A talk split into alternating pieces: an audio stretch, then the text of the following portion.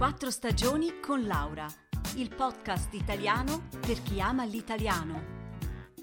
Trascrizioni su www.podcastquattrostagioni.ch Buongiorno a tutti cari ascoltatori. Ditemi un po', che giorno è oggi? Eh beh, la risposta questa volta non è facile. È il 25 marzo, ma oggi non è giovedì. No, oggi è Dante D. Come? Che significa? Dante D, la giornata internazionale dedicata a Dante Alighieri, il grande poeta fiorentino nato nel 1265 e morto nel 1321, cioè esattamente 700 anni fa. Il Dante D è appunto il 25 marzo, giorno in cui il nostro poeta inizia il suo fantastico viaggio letterario nell'oltretomba, descritto nella Divina Commedia.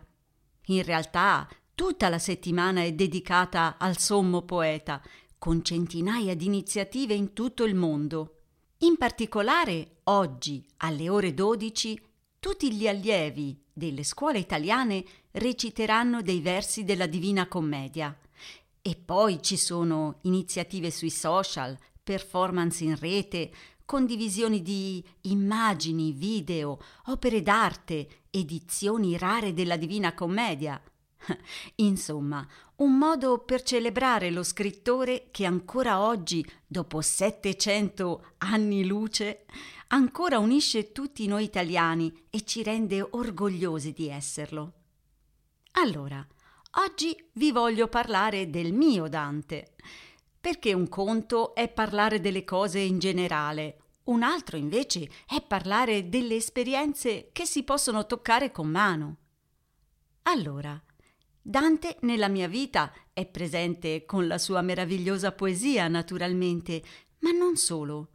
Infatti, ho qui con me alcuni oggetti particolarmente cari un'edizione della Divina Commedia del 1868 con disegni e illustrazioni bellissime.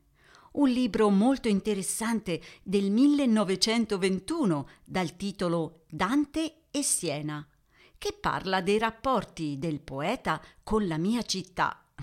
Fantastico!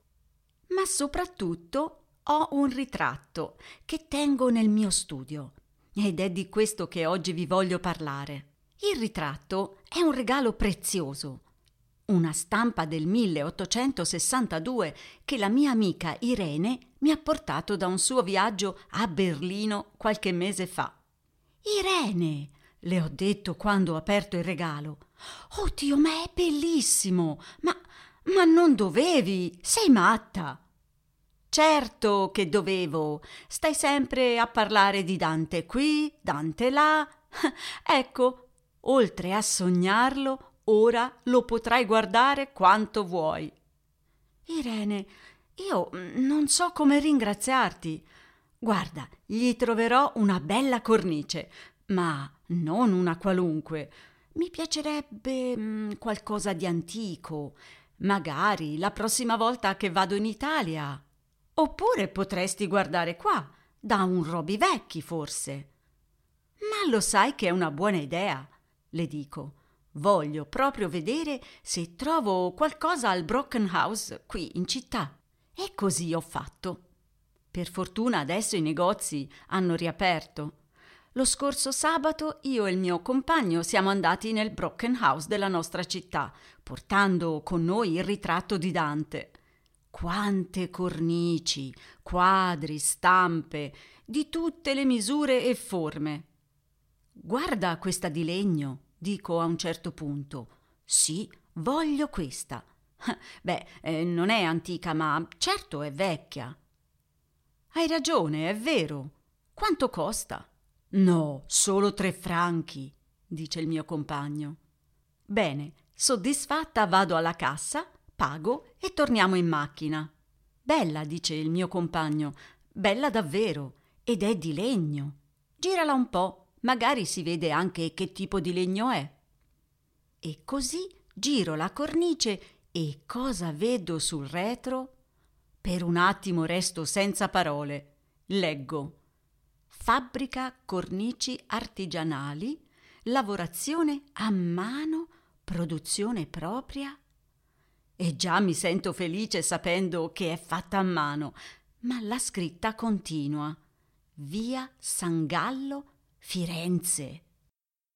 Ora, ditemi un po' quante possibilità ci sono al mondo di trovare una simile coincidenza? E così, per il mio amato Dante, venuto da Berlino, sono riuscita a trovare proprio qui, nella Svizzera tedesca, una cornice fiorentina. Eh sì, la vita è proprio strana. Dante, espulso nel 1302 per motivi politici dalla sua Firenze, non c'era potuto tornare mai più. E ora il suo ritratto è qui, in casa mia, circondato, in un certo modo, dalla sua Firenze. Beh, i casi della vita a volte superano la fantasia. Buon Dante D a tutti! Un saluto da Laura e a presto!